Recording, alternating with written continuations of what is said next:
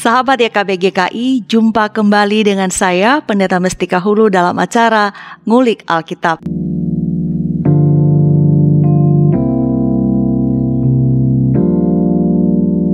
Pada episode ini kita akan mengulik Kitab Kejadian pasal 37 ayat 1 sampai 6 dan juga pasal 45 ayat 3 sampai 5 dengan tema Yusuf teladan dalam pengampunan dan rekonsiliasi. Untuk mengulik tema ini telah hadir bersama kita via Zoom ada Bapak Pendeta Yosef Theo. Halo Bapak, apa kabar? Halo, uh, kabar baik. Kabar baik. Ya, Puji kabar Tuhan. sehat, kabar semangat. Terima kasih Bapak telah menjadi narasumber ngulik Alkitab episode ini. Sama-sama, sama-sama. Para sahabat Bapak Pendeta Yosef Theo saat ini melayani sebagai PTKS GKI di Gereja Presbyterian Bukit Batok, Singapura. Dan kita bersyukur beliau meluangkan waktu untuk bisa menjadi narasumber kita dalam ngulik Alkitab episode ini untuk mengulik tema Yusuf Teladan dalam pengampunan dan rekonsiliasi. Sebelum kita membaca Alkitab yang tadi sudah saya sebutkan, kita akan awali dengan berdoa dipimpin oleh Bapak Pendeta Yosef. Silakan Bapak. Mari kita satu di dalam doa. Ya Tuhan kami mengucap syukur untuk firman-Mu yang senantiasa dapat kami baca, dapat kami uh, bahas, dapat kami ulik bersama-sama supaya kami dapat mengerti bagaimana kebenaran firman Tuhan dan dapat kami praktekkan, dapat kami uh, sosialisasikan di dalam kehidupan kami di zaman sekarang ini. Tuhan kiranya memberkati agar pembahasan kami pada hari ini, pada kali ini, sungguh boleh mengubah dan memberkati kami untuk mampu memberikan pengampunan dan rekonsiliasi kepada setiap orang yang mungkin oleh karena satu dua hal relasi kami menjadi rusak sampai dengan saat ini. Tuhan berkati waktu pembahasan kami. Demi Tuhan Yesus, kami berdoa. Amin. Amin. Para sahabat dan juga Bapak Pendeta Yosef, saya akan bacakan kitab Kejadian 37 dari studio. Semoga Bapak juga siap dengan Alkitab dan para sahabat juga. Kejadian pasal 37 ayat 1 sampai 6 dan 45 ayat 3 sampai 5. Saya awali dengan pasal 37. Demikian. Adapun Yakub ia diam di negeri penumpangan ayahnya, yakni di tanah Kanaan. Inilah riwayat keturunan Yakub. Yusuf tatkala berumur 17 tahun, jadi masih muda, biasa mengembalakan kambing domba bersama-sama dengan saudara-saudaranya anak-anak Bilha dan Zilpa, kedua istri ayahnya. Dan Yusuf menyampaikan kepada ayahnya kabar tentang kejahatan saudara-saudaranya. Israel lebih mengasihi Yusuf dari semua anaknya yang lain, sebab Yusuf itulah anaknya yang lahir pada masa tuanya, dan ia menyuruh membuat jubah yang maha indah bagi dia. Setelah dilihat oleh saudara-saudaranya bahwa ayahnya lebih mengasihi Yusuf dari semua saudaranya, maka bencilah mereka itu kepadanya dan tidak mau menyapanya dengan ramah. Pada suatu kali bermimpilah Yusuf Lalu mimpinya itu diceritakannya kepada saudara-saudaranya, sebab itulah mereka lebih benci lagi kepadanya, karena katanya kepada mereka, Coba dengarkan mimpi yang kumimpikan ini. Kita lanjut ke kejadian pasal 45 ayat 3 sampai 5. Dan Yusuf berkata kepada saudara-saudaranya, Akulah Yusuf, masih hidupkah Bapak? Tetapi saudara-saudaranya tidak dapat menjawabnya sebab mereka takut dan gemetar menghadapi dia. Lalu kata Yusuf kepada saudara-saudaranya itu, "Marilah dekat-dekat." Maka mendekatlah mereka. Katanya lagi, "Akulah Yusuf saudaramu yang kamu jual ke Mesir, tetapi sekarang janganlah bersusah hati dan janganlah menyesali diri karena kamu menjual aku ke sini, sebab untuk memelihara kehidupanlah Allah menyuruh aku mendahului kamu. Demikian uh, bacaan kita yang menjadi landasan tema yang kita ulik pada uh, episode ini. Pak Pendeta, tema kita seperti tadi sudah saya sampaikan, Yusuf teladan dalam pengampunan dan rekonsiliasi. Kalau bicara teladan, itu berarti contoh atau panutan.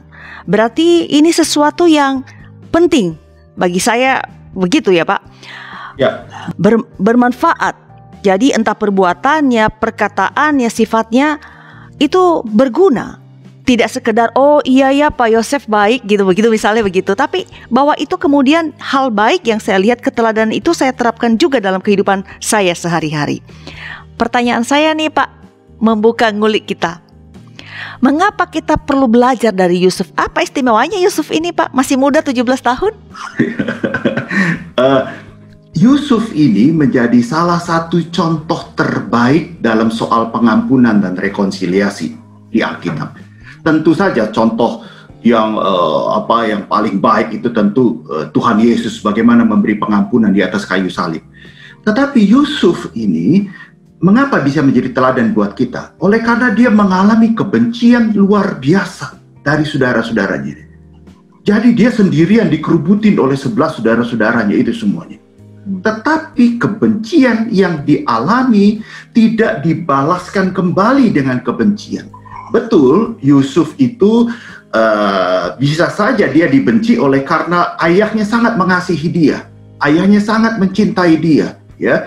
Tetapi cinta kasih dari ayahnya itu tidak dimanfaatkan oleh Yusuf untuk balik menyerang saudara-saudaranya.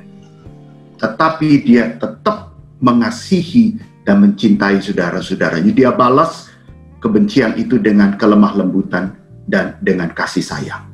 Kira-kira seperti itu. Baik. Jadi uh, kita tadi membaca dan juga Bapak barusan menyebut bahwa ayahnya ini sangat mengasihi uh, Yusuf begitu. Yakub sangat mengasihi uh, Yusuf. Jadi mengasihi yang satu tetapi tidak atau kurang mengasihi yang lain telah menjadi persoalan dalam keluarga Yusuf dan saya kira dalam kehidupan kita sehari-hari memicu iri hati, kecemburuan, kemarahan, kebencian dan bahkan tindakan yang lebih ekstrim daripada itu. Lalu Pak, belajar dari Yusuf nih, apa dampaknya ketika ada pilih kasih di tengah-tengah keluarga ataupun di mana di mana saja kita berada, Pak?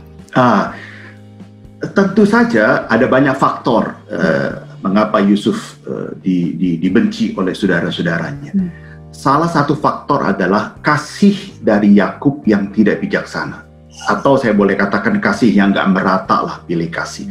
Dan akibat dari salah satu faktor ini, katakanlah akibat dari ayahnya yang mengasihi tidak merata kepada anak-anaknya, maka Yusuf mengalami tindakan-tindakan yang kita zaman sekarang itu menyebutnya dengan bullying.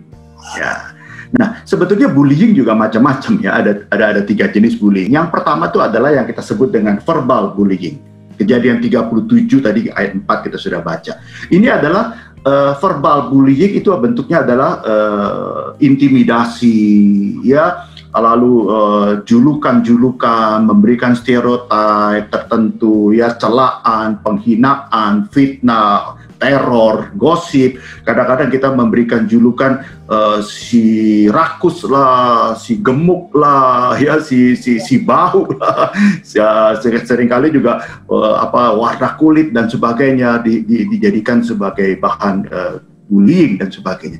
Dan Yusuf diberikan apa? Julukan verbal bullying. Si tukang mimpi. Ini ah, tukang mimpi terus. Itu itu yang pertama.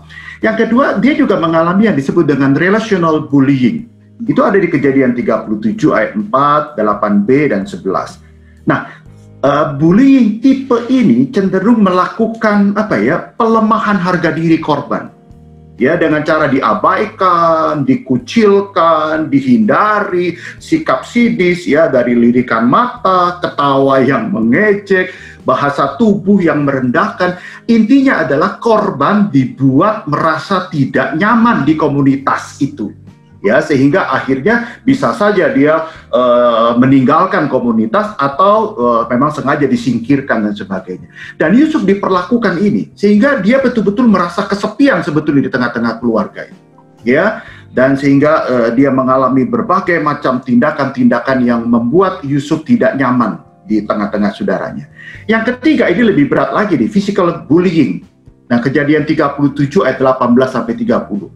Ya, physical bullying ini lebih ke arah kriminal nih sebetulnya. Ya, karena Yusuf apa tuh uh, uh, physical bullying itu adalah dengan menendang, menampar, mencekik, menggigit, meludahi, menghancurkan barang-barang milik korban dan sebagainya. Ini memang cenderung kriminal. Dan apa yang tidak? Ya ini ya Yusuf mengalami itu, mau dibunuh dan akhirnya dia dibuang ke dalam satu sumur, akhirnya dia dijual para uh, apa itu saudagar pedagang ya. Saudagar-saudagar yang kebetulan lewat begitu, maka akhirnya dijual. Ini yang puncaknya dari sekian banyak bullying, inilah yang kita sebut dengan physical bullying. Baik.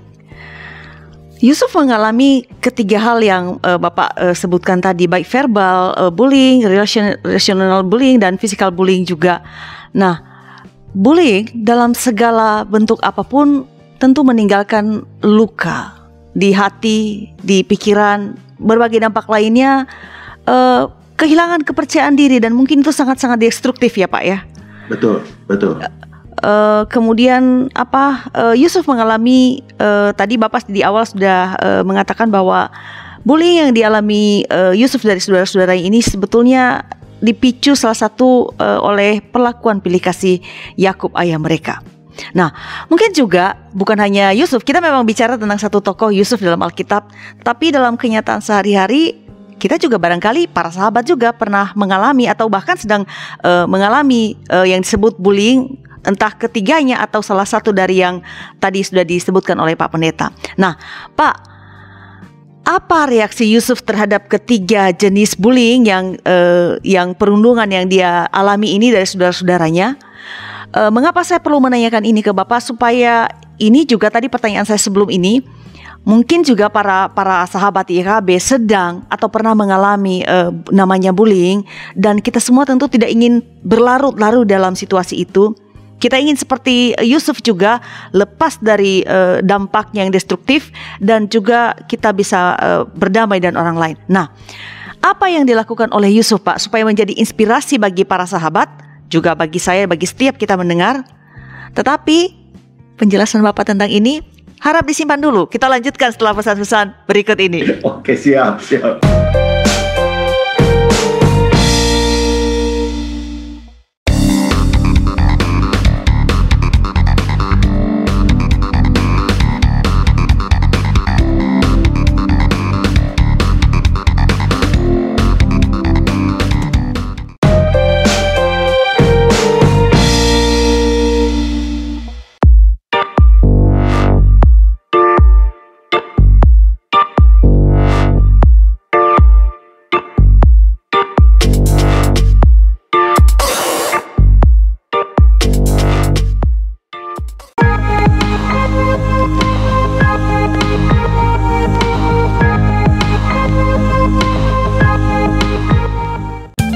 Sahabat, mari dukung pelayanan dan pekabaran Injil melalui YKB dengan membagikan link acara ini kepada sebanyak mungkin orang.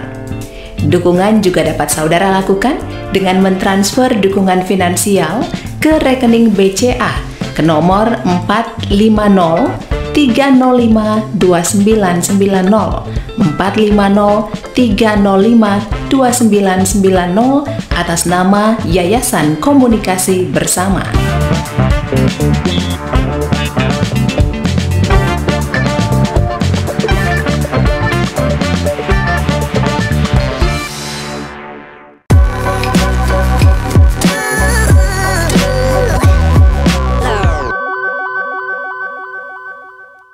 Masih bersama saya Pendeta Mestika Hulu dan juga bersama Bapak Pendeta Yosef Theo sebagai narasumber kita dalam acara Ngulik Alkitab.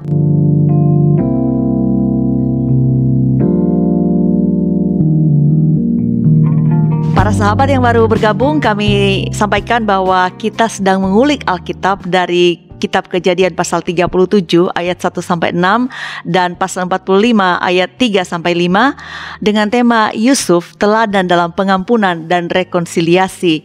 Kami mengajak para sahabat untuk berinteraksi bersama kami, mengajukan pertanyaan ataupun memberikan komentar di chatroom yang tersedia. Saya mau langsung saja ke Pak Pendeta nih yang menjadi narasumber kita yang uh, terpisah negara dari kita ya.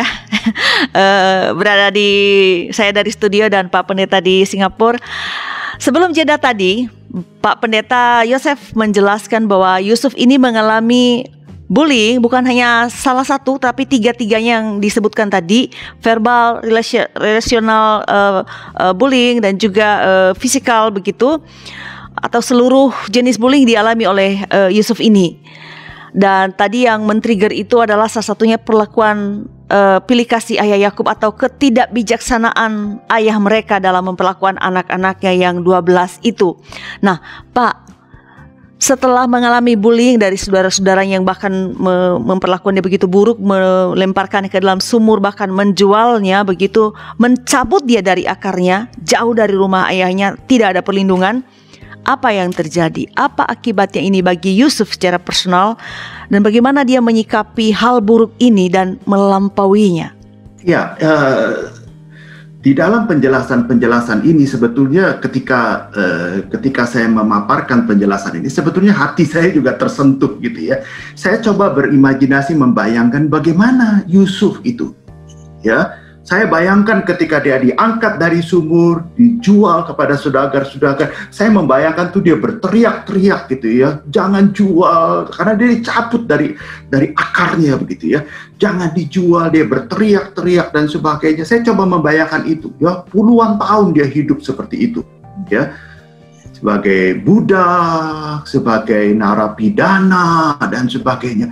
Dan apa pun dia alami kesengsaraan itu dan sebagainya tetapi yang hebat dari Yusuf adalah bahwa ketika satu saat dia bertemu dengan saudara-saudaranya, sebetulnya dia layak loh. Dan kita memaklumi, oh iya memang harus dihajar itu saudara-saudaranya gitu ya. Tetapi dia memberikan forgive and forget. Nah, kenapa disebut forgive dan forget? Bukan forget and forgive. Nah ini poin yang saya kira bagus sekali dari Yusuf ya. Maka dia layak menjadi teladan pertanyaan Tika tadi di awal itu ya. Kenapa? Dia memberikan forgive dan forget. Bukan forget. Kita sering kali mau mengampuni seseorang itu ketika kita berusaha untuk melupakan. Saya mau katakan, nggak bisa, kita nggak bisa. Kita nggak bisa melupakan. Karena ini nih, ini otak kita ini itu apa tuh sulit sekali untuk kita tuh uh, melupakan. Jadi oleh karena itu, kalau kita mengampuni pertama-tama karena kita mau melupakan, maka kita nggak akan pernah bisa mengampuni. Tetapi kalau kita bisa mengampuni, lalu kita bisa melupakan, memang kita nggak bisa melupakan. Tetapi kalau kita sudah bisa memberikan pengampunan, maka ingatan-ingatan itu tidak mempengaruhi kita tidak membuat kita apa itu uh, menjadi menghancurkan harapan kita dan sebagainya. Maka saya katakan pengampunan itu tidak menyangkal bahwa kita ada luka dan kepahitan.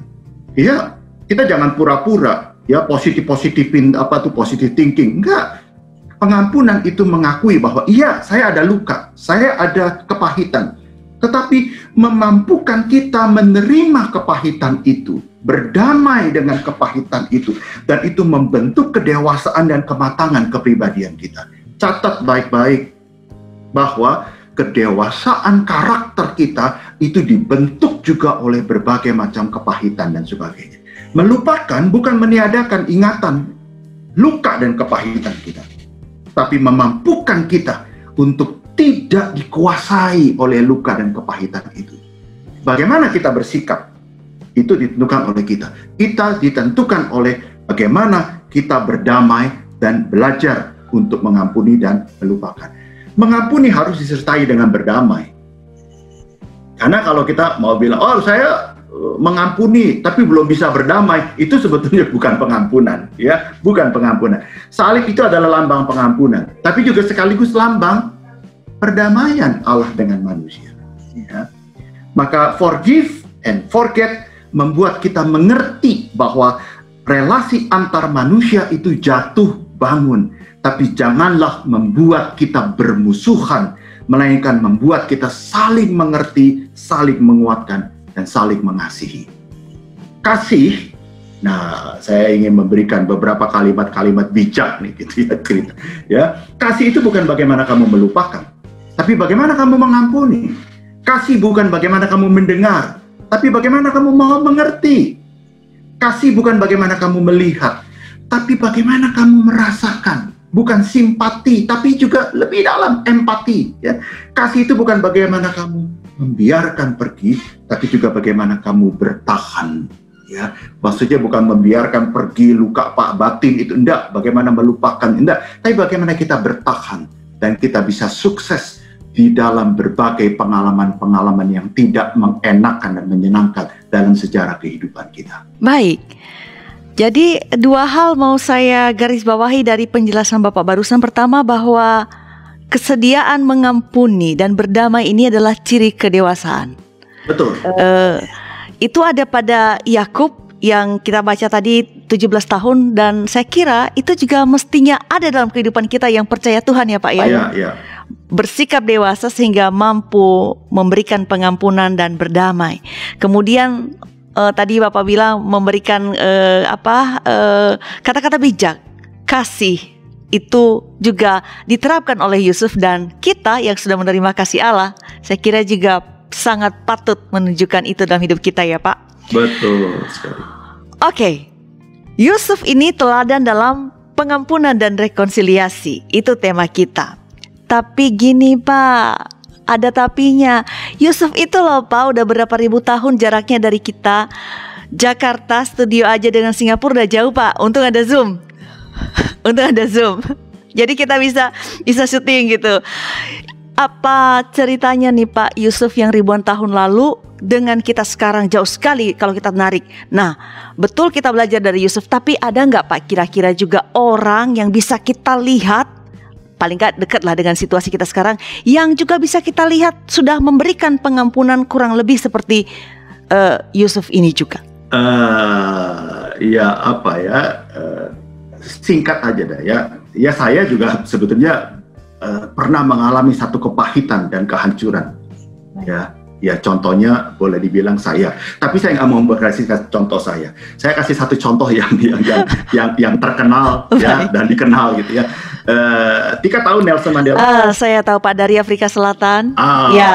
Oke. Okay. Presiden Afrika Selatan. Baik. Kalau ya. saya kasih contoh saya banyak orang nggak tahu siapa gitu ya. Tapi saya, kalau saya saya paling nggak belajar tahu bapak lah. kalau Nelson Mandela okay. itu kita pasti tahu ya. Yeah. Nelson Mandela itu adalah uh, presiden Afrika Selatan 1994 sampai 1999. Nah, saya baca satu kisahnya itu bagus sekali. Judulnya itu uh, apa itu uh, menarik gitu ya. Dendam dalam tanda petik dendam Nelson Mandela ya. Tidak lama setelah dia terpilih menjadi presiden Afrika Selatan pada tahun 1994, Nelson Mandela mengajak beberapa pengawalnya itu keliling kota. Nah, dia mampirlah ke satu restoran, ya, dan uh, dia juga tidak meminta perlakuan khusus di restoran itu. Dia masuk bersama dengan pengawalnya, dia pesan makanan di situ, ya, bersama rombongannya. Di meja bagian lain di pojok itu ada seorang laki-laki yang juga duduk di restoran itu sendirian. Dia sedang juga menunggu uh, pesanannya gitu dan sebagainya. Ya. Lalu Nelson bilang kepada pengawalnya, coba ajak laki-laki kulit putih itu, coba ajak bergabung dengan kita makan bersama satu meja. Ya, maka uh, semua akhirnya pria itu datanglah duduk satu meja. Ya. Namun laki-laki itu nampak aneh. Wajahnya berkeringat ya dan tangannya gemetar. Sama seperti nanti kalau kita baca kejadian 45 ya saudara-saudara Yusuf juga di hadapan Yusuf tuh gemeteran dan keringat begitu dan sebagainya. Dia tidak sanggup menyantap hidangan yang ada kecuali hanya sepotong roti dan ya seperti orang salah tingkah gitu ya, gemetaran aja. Pengawalnya pun bingung. Lalu pengawalnya berkata, "Dia sakit nih, Pak Presiden. Ya, orang ini sakit. Bagaimana kalau kita bawa dia ke rumah sakit dan sebagainya?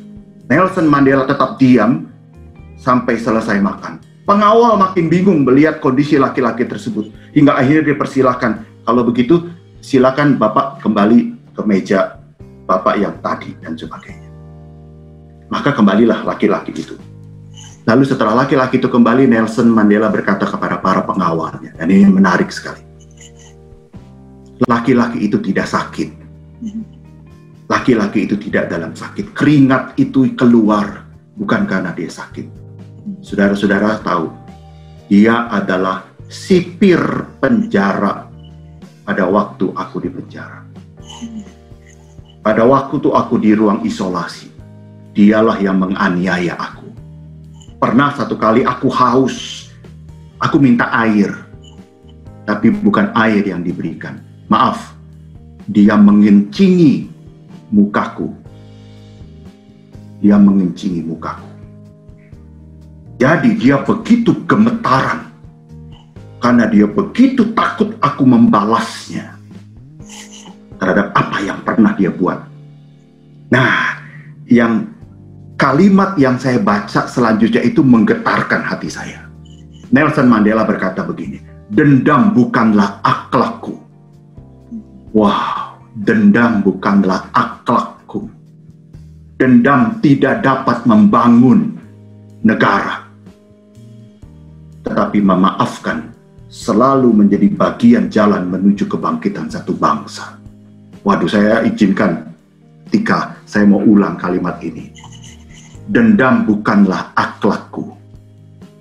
Dendam tidak akan dapat membangun satu negara. Tetapi memaafkan selalu menjadi jalan kebangkitan bagi sebuah bangsa. Saya kira ini menjadi catatan buat kita, baik sebagai pribadi maupun sebagai satu bangsa. Jangan dendam menjadi akhlak kita, karena nggak ada habisnya itu. Nah ini contoh dari Nelson Mandela.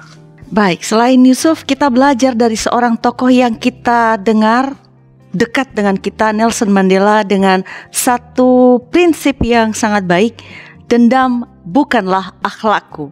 Kita tentu juga barangkali Bapak juga uh, akrab dan para sahabat juga bahwa uh, ini mengingatkan kita yang dilakukan oleh Nelson Mandela mengingatkan kita bahwa kekerasan tidak akan menghentikan kekerasan, tetapi pengampunan. Maka kita yang sudah menerima pengampunan Tuhan, saya pikir uh, apa yang dinyatakan uh, oleh Nelson Mandela ini juga patut kita terapkan. Kita terladani juga ya Pak. Dendam jangan menjadi akhlak kebiasaan kita ketika berhadapan dengan uh, situasi sulit, bullying atau apa pun juga. Pak, berlaku seperti Yusuf dan Mandela ini, saya yakin ini bukan perkara mudah, Pak. Harus orang yang dewasa memiliki kebesaran hati, integriti, butuh kesediaan untuk berdamai dengan segala hal dan akibat perbuatan jahat orang-orang pada mereka untuk sampai pada pengampunan. Nah, ketika menyimak Bapak menjelaskan ini baik tentang Yusuf yang mengampuni saudara-saudaranya dan juga Mandela yang mengampuni uh, orang yang menyakitinya salah satunya sipir yang baru Bapak sebutkan terpikir oleh saya bagaimana saya juga seorang mestika dan para uh, sahabat IKB juga bisa sampai pada level seperti Yusuf dan Mandela mau mengampuni orang ini belum meminta maaf loh Pak. Orang-orang ini belum minta maaf, tapi mereka yang memberi diri mengampuni, mereka yang menginisiasi rekonsiliasi itu. Apa yang harus dilakukan Pak supaya saya dan para sahabat YKB juga bisa ya kalau nggak persis sama mendekati lah Pak level itu? Iya, saya kira uh, pengetahuan kita semuanya sama Ya, Yusuf tahu, Nelson Mandela tahu, kita juga tahu, saya tahu, Tika juga tahu, dan semua sahabat YKB juga tahu. Tapi kuncinya adalah maukah yang kita tahu itu kita hidupi di dalam kehidupan kita. Belajar tahu tidak sulit, tapi belajar mempraktekkan itu yang susah. Dan Yusuf itu sampai kepada level itu karena dia mau menghidupi firman Tuhan itu di dalam kehidupan dia sehari-hari. Ya, nah dua kali Yusuf tegaskan di dalam kejadian 45 ayat 5 ya saya bacakan. Tetapi sekarang janganlah bersusah hati dan janganlah menyesali diri karena kamu menjual aku ke sini. Sebab untuk memelihara kehidupanlah Allah menyuruh aku mendahului kamu. Coba bagaimana orang yang diperlakukan jahat bisa ngomong seperti ini? Udah nggak usah bersusah hati. Lupakan aja. Itu semuanya adalah bagian dari Allah memelihara kehidupan kita Bahkan kejadian 50 ayat 20, memang kamu telah mereka-rekakan yang jahat terhadap aku, tetapi Allah telah mereka-rekakannya untuk kebaikan dengan maksud melakukan seperti yang terjadi sekarang ini, yakni memelihara hidup suatu bangsa yang besar. Memelihara satu hidup yang satu bangsa yang besar. Nah, dua ayat ini mengingatkan saya tentang statement dari Ignaz Claydon. Kita tahu Ignaz Claydon itu adalah uh, apa seorang uh, cendikiawan, filsuf juga bagi saya, begitu ya. Ignaz Claydon bilang begini, ada ada perbedaan yang sangat mendasar sekali antara knowing, doing, being. Antara to know, to do dan to be. Itu beda sekali. Kalau to know, Anda bisa know uh, pengetahuan Anda, knowledge Anda bisa dari dari buku, dari dengar, dari nonton dan sebagainya. Tapi Anda hanya tahu saja tapi kalau Anda doing, Anda mencoba melakukan itu, ya. Tetapi kalau to be itu bukan hanya melakukan untuk mengetahui, tapi karena sudah menjadi karakter dia, sudah menjadi integritas dia, sudah menjadi darah daging dia. Yesus berkata begini, to be my disciples. Artinya apa? Menjadi murid, bukan berpura-pura menjadi murid saya kira banyak orang Kristen tuh hanya doing, berpura-pura menjadi orang Kristen, ya knowing about Christian dan sebagainya, tapi dia belum menjadi being a Christian. Nah, saya kira poin-poin inilah yang membuat akhirnya Yusuf itu bukan hanya bertingkah laku, berpura-pura, tapi dia betul-betul melakukannya jatuh bangun. Nah kalau kita lihat Alkitab kan seolah-olah kok gampang banget. Oh tidak, itu berapa puluh tahun dia jatuh bangun, menangis. Saya kira air mata dia juga udah habis kali ya gitu ya. Tapi betul-betul dia punya konsep adalah dia selalu berpaut kepada Tuhan dan dia mau belajar melakukan kebenaran firman Tuhan di dalam segala kepahitan hidup ini. Baik, saya kira ini catatan menarik juga yang perlu kita garis bawahi bahwa tidak hanya sekedar mengetahui tentang uh, kebaikan atau tentang kehendak Tuhan, tidak sekedar melakukan tapi kemudian menjadikan semua itu part dari diri kita menjadikannya sebagai karakter kita itu jauh lebih penting. Ya, kita ingat tentu Tuhan Yesus mengatakan siapa yang melakukan kehendak Bapakku dalam tindakan nyata sehari-hari. Betul. Baik. Tadi Bapak menjelaskan bahwa uh, Yusuf memberikan pengampunan dan rekonsiliasi uh, kepada saudara-saudaranya yang sudah memperlakukannya sangat buruk, sangat sangat buruk, sangat jahat. Dan dia mampu melakukan ini karena tadi dua hal yang Bapak jelaskan bahwa dia memiliki relationship yang sangat baik dengan Tuhan ada iman yang benar-benar memang terarah kepada Tuhan, tidak sekadar tahu bahwa Tuhan mengampuni, tetapi uh, Yusuf menunjukkannya dengan cara juga berkenan mengampuni saudara-saudaranya.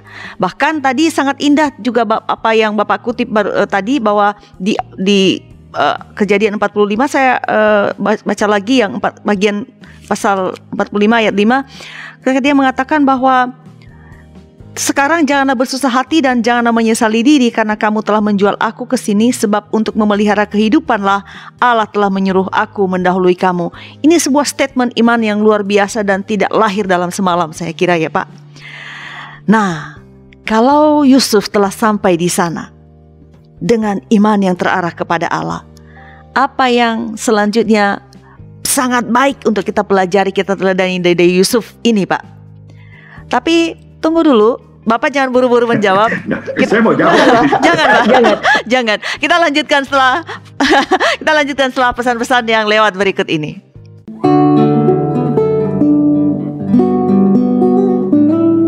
Sahabat YKB, mari kita memuji Tuhan.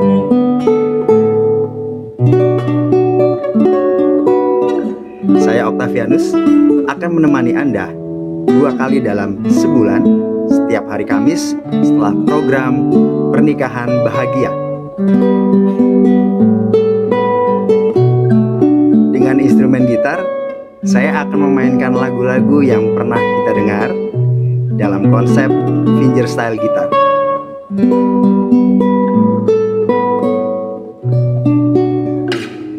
Jangan lewatkan program Sela setiap Kamis dua kali dalam sebulan setelah program Pernikahan Bahagia.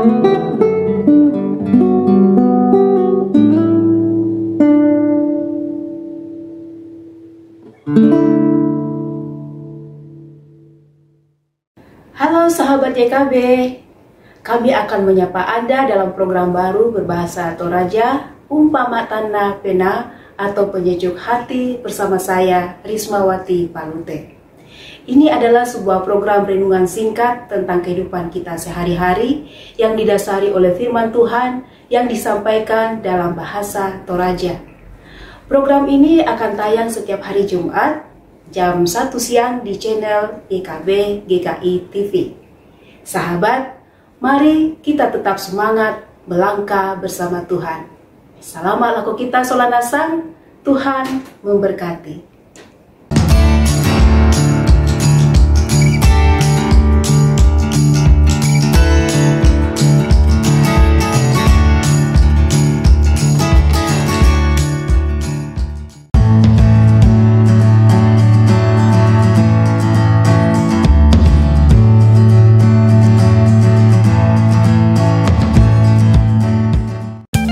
Sahabat, mari dukung pelayanan dan pekabaran Injil melalui YKB dengan membagikan link acara ini kepada sebanyak mungkin orang.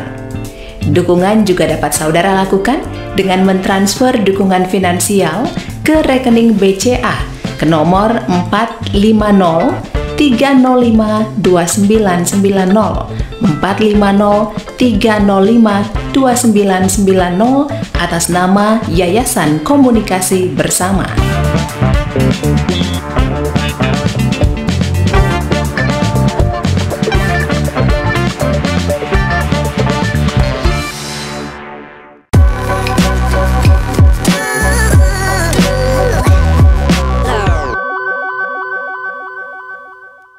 Para sahabat masih bersama saya Pendeta Mestika Hulu dan juga bersama Bapak Pendeta Yosef Theo yang menjadi narasumber kita dalam acara Ngulik Alkitab.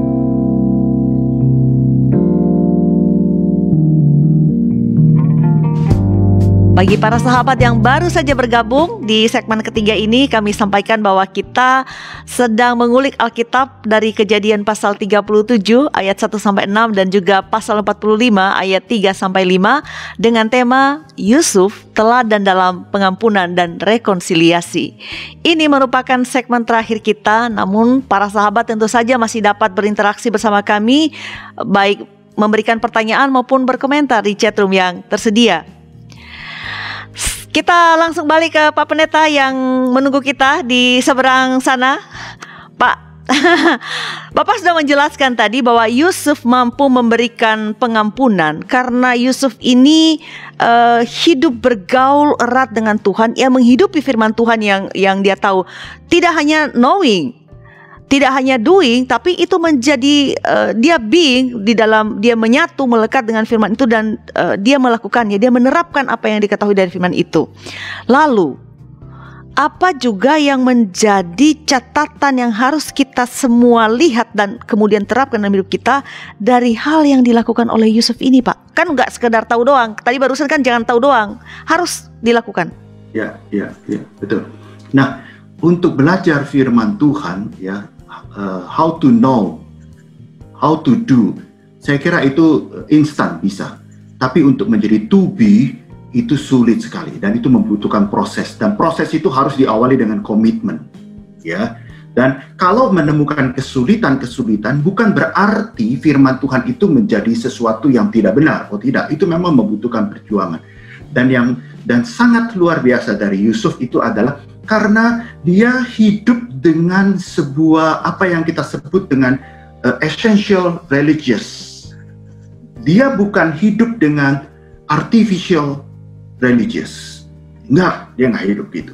Ya, kalau uh, istilahnya itu essential itu adalah otentik uh, lah gitu. Kalau artificial kan dibuat-buat ya. Nah, istilah kita sekarang itu kalau artificial itu adalah yang lebih tepat adalah pencitraan. Saya mencitrakan sebagai uh, orang baik. rohaniwan, hmm. saleh, wah rohaniwan hebat dan sebagainya. Saya pakai kalung salib yang bersinar, berkilau dan sebagainya. No, no. Banyak orang Kristen itu hidup di dalam apa itu yang kayak disebut pencitraan religius. Yusuf tidak tuh. Ya. Dia hidup dengan essential artificial. Maka saya suka dengan satu tulisan What they didn't teach you in seminary dari James White. Dia berkata begini, ini buku mengajarkan sebetulnya untuk para para kors baju hitam kalau istilah saya ya, kors para pendeta, di para pengerja full timer dan sebagainya. Ini peringatan untuk semua. Pelayanan secara spiritual itu sangat berbahaya sebetulnya bagi kita, bagi saya khususnya ya. Pelayanan spiritual itu sangat berbahaya sekali. Mengapa kata James White? Yang pertama, oleh karena secara terus-menerus melakukan hal-hal spiritual dan amatlah mudah untuk merancukan bahwa melakukan hal-hal spiritual artinya bahwa engkau sudah sungguh-sungguh hidup secara spiritual padahal faktanya belum tentu demikian. Itulah bedanya antara religius dengan spiritual.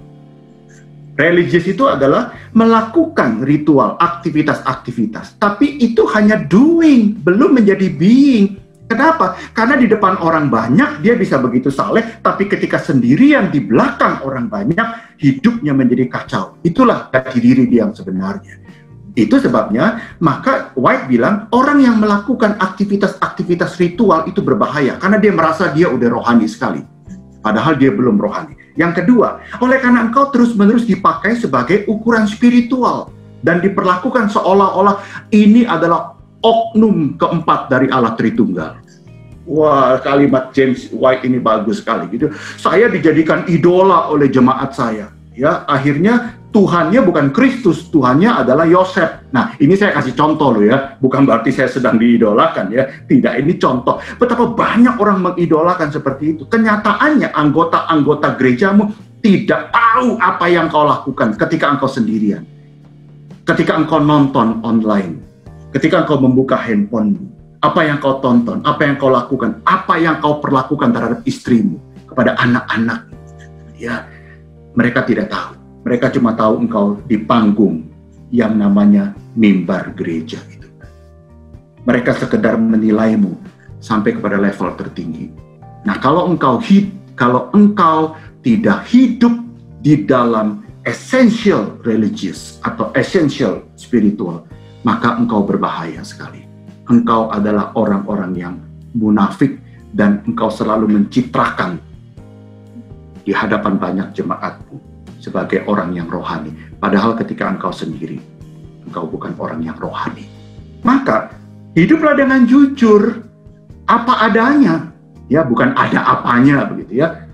Biarlah hidup kita itu di ruang publik dengan hidup di ruang private itu nggak berbeda, otentik, gitu ya. Nah, kita jangan memakai berbagai macam artificial, jangan memakai bermacam aksesoris-aksesoris keagamaan, jangan memakai apa itu gincu, pupuk, apa itu pupuk lagi saya ngomongnya gitu ya, make up, uh, make up, make up, make up, ya, ya. Make up. Uh, citrakan begitu dan sebagai sebagai orang yang rohaniwan. No. Tapi bagaimana engkau sendiri? Bagaimana engkau mengelola handphone? Bagaimana kau mengelola matamu? Hiduplah jujur. Saya sama, Tika sama. Di ruang publik maupun di ruang privat. Kita sama. Itulah baru esensial dari sebuah spiritualitas.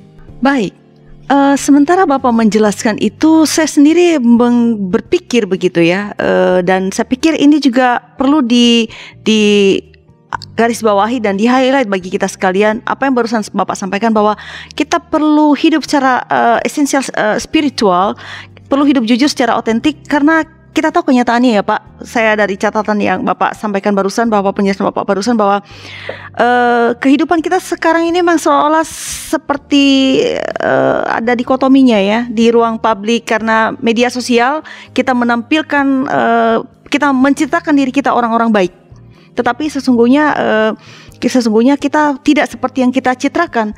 Nah, uh, melalui kesempatan ini saya kira uh, kita diingatkan juga dari penjelasan Bapak barusan dan bagi saya dan para sahabat kita diingatkan untuk yuk berlaku jujur sama di ruang publik juga sama di mana pun kita berada di media sosial jangan hanya pencitraan tapi di sana juga sungguh-sungguh kita menampilkan diri kita yang otentik. Baik, um, Pertanyaan saya selanjutnya kepada Bapak sebelum kita mengakhiri ngulik Alkitab ini. Kita belajar dari uh, Yusuf. Kita juga belajar tadi sudah menyebutkan satu tokoh uh, Nelson Mandela. kita mengingat juga uh, ada tokoh dari uh, Timor kalau tadi tidak salah begitu.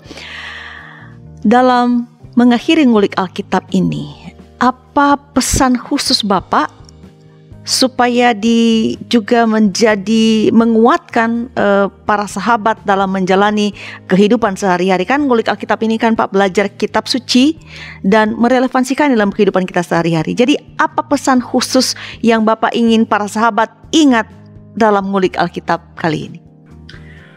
Yusuf itu mengalami uh, semua jenis bullying hmm. ya dari yang paling ringan sampai yang paling berat. Tapi dia tidak mendendam catatan saya terakhir ini adalah kalau dikatakan Yusuf tidak mendendam itu bukan seperti dia mati rasa gitu ya. Tidak dia punya perasaan ingin membalas itu sangat manusiawi sekali ya. Tetapi dia bisa menguasai itu sehingga tidak lahir menjadi dendam kesumat. Dia bisa menguasai itu sehingga dendam itu tidak menghancurkan kehidupan dia. Saya kira kalau dia dendam ya dia kalah dengan perasaan itu, saya kira dia nggak akan menjadi perdana, dia nggak akan menjadi orang kedua. Dia dendam, tapi dia buang jauh-jauh dendam itu dan dia menggantikan dengan firman Tuhan bagaimana dia mengasihi dan sebagainya. Dan dia mulai dengan forgive dan forget. Jangan terbalik, sahabat YKB. Jangan forget to forgive. No, you cannot do it. Tapi forgive and forget.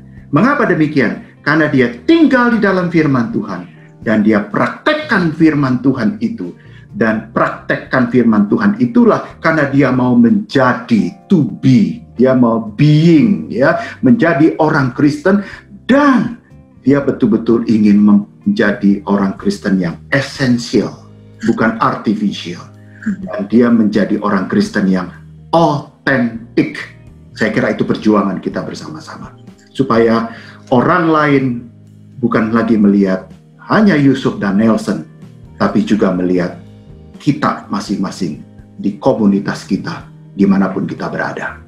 Baik, itu saya kira menjadi sebuah pesan yang sangat kuat untuk kita lihat bahwa kita perlu menjadi orang Kristen otentik di mana pun kita berada, di depan umum, di ruang publik, ataupun di ruang-ruang uh, uh, private di mana kita hadir dalam keluarga Betul. atau di mana pun. Iya, iya.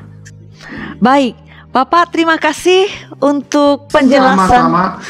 untuk penjelasan yang diberikan dalam uh, ngulik Alkitab episode ini ketika kita mengulik tentang Yusuf yang menjadi teladan dalam memberikan pengampunan dan rekonsiliasi. Para sahabat uh, YKB GKI ada beberapa hal yang mau saya uh, ulas kembali uh, menjadi yang menjadi pembelajaran kita dari ngulik Alkitab yang dijelaskan oleh Bapak Pendeta Yosef barusan. Pertama bahwa kita menyadari kita tidak mengingkari bahwa kehidupan ini tidak selalu berjalan dengan mudah sebagaimanapun kita telah berusaha. Ada saja tantangan, ada pergumulan bahkan kita menghadapi permusuhan, kebencian, yang kadang tidak kita prediksi, tidak kita harapkan. Yang menyakitkan juga kadang-kadang permusuhan yang kita hadapi itu terjadi bukan karena kita melakukan kejahatan, bukan. Itu terjadi karena ada orang lain yang bertindak kurang bijaksana dalam kasus atau peristiwa Yusuf. Ayahnya bersikap kurang bijaksana dengan mengasihi secara tidak sama anak-anaknya dan itu menimbulkan uh, iri hati atau kecemburuan di antara bersaudara ini. Tapi bagaimanapun juga keadaan kita hadapi ketika menghadapi per, pergumulan dan permusuhan yang tidak kita harapkan atau bukan karena kita, tetaplah melanjutkan kehidupan bukan dengan kekuatan kita, tetapi kita seperti Yusuf teladankan pada kita, kita bergantung pada Tuhan. Kita mengingat bahwa di balik segala peristiwa yang terjadi ini, Allah pun itu juga dikatakan oleh uh, Paulus tentu saja bahwa Allah turut bekerja untuk mendatangkan kebaikan sehingga dengan melihat uh, hal seperti itu kita mampu mengatasi uh, segala persoalan pergumulan kepahitan hidup dan keluar darinya dapat pulih dan menjadi lebih baik. Kedua, permusuhan, bully atau bullying yang kita alami atau kita lihat itu uh, betul meninggalkan nampak buruk, luka batin. trauma dan macam-macam lainnya. Itu bisa berdampak dua hal. Kita bisa hancur atau kita bisa mengatasinya dan menjadi contoh bagaimana mengatasi uh, bullying seperti dilakukan oleh Yusuf. Nah, pilihan itu ada pada tangan kita. Apakah kita mau hidup kita hancur oleh karena uh, akibat dampak bullying, uh, kepahitan atau uh, pemusuhan orang lain atau kita mau digunakan oleh Tuhan untuk menunjukkan pada orang bagaimana kehidupan yang dipulihkan uh, mengatasi uh, bullying itu atau kepahitan hidup itu, penderitaan hidup itu. Kesadaran atau iman kepada Allah sebagai orang-orang percaya seharusnya memampukan kita untuk uh, bersedia mengampuni dan berdamai. Dan pilihan itu sekali lagi ada pada kita masing-masing, bukan dengan kekuatan kita tetapi dengan pertolongan Tuhan. Yang ketiga, bersedia melepaskan pengampunan. Catatan yang mau saya ingatkan kepada para sahabat bahwa mengampuni dan berdamai bukan tanda kelemahan, bukan tanda kita tidak mampu, melainkan sesungguhnya sebuah kekuatan karena yang mampu mengampuni itu orang yang dewasa dan memiliki kekuatan-kekuatan batin juga dan itu penting bagi kehidupan. Kenapa ini penting? Uh, para sahabat, pengampunan pertama-tama berguna bagi kita memulihkan hidup kita, melepaskan beban amarah yang sudah bertahun-tahun menggorogoti kita, membuat tidak bisa tidur tenang, bahkan tidak bisa menjalani hidup dengan baik. Melepaskan dendam. Dan ketika beban-beban itu copot dari kita, itu hidup kita jadi menjadi lebih ringan dan kemudian memulihkan relasi.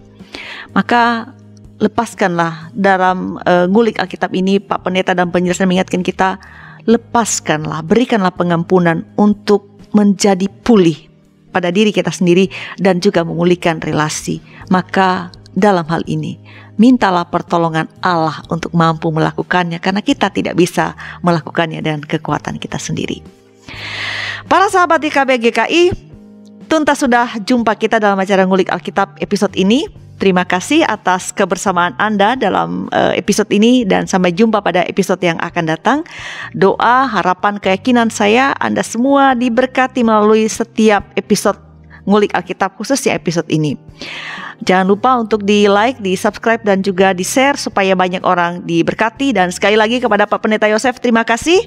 Sama-sama. Untuk kesediaan menjadi narasumber dan kita akan akhiri dengan berdoa dan akan dipimpin oleh Bapak Pendeta. Silakan Bapak. Mari para sahabat YKB kita akhiri dengan doa. Ya Allah kami di dalam sorga sekiranya di antara para sahabat YKB pada saat ini sedang mengalami berbagai kepahitan, luka, ada beberapa orang yang telah mencatatkan sejarah hitam, pahit, luka dalam hidup mereka. Kiranya para sahabat YKB boleh dimampukan melalui pelajaran kami pada hari ini, supaya mereka juga bisa melepaskan pengampunan menjadi sebuah teladan bahwa itulah kerohanian yang esensial. Tuhan, dalam segala kesulitan dan perjuangan kami, kiranya Tuhan mampukan kami untuk mengampuni dan melupakan. Artinya kami tidak dikuasai agar tidak menghancurkan semangat kami, masa depan kami, kehidupan kami selanjutnya. Kiranya berbagai kepahitan luka batin ini kami akhiri dan kami tutup sekarang dan kami bangkit keluar sebagai pemenang dan kehidupan kami yang akan kami jalani kehidupan yang lebih kuat, lebih berhasil, lebih bersaksi bagi kemuliaan nama Tuhan, karena kami dipulihkan dan kami memulihkan. Terima kasih Tuhan. Di dalam nama Tuhan Yesus, kami berdoa. Amin. Amin.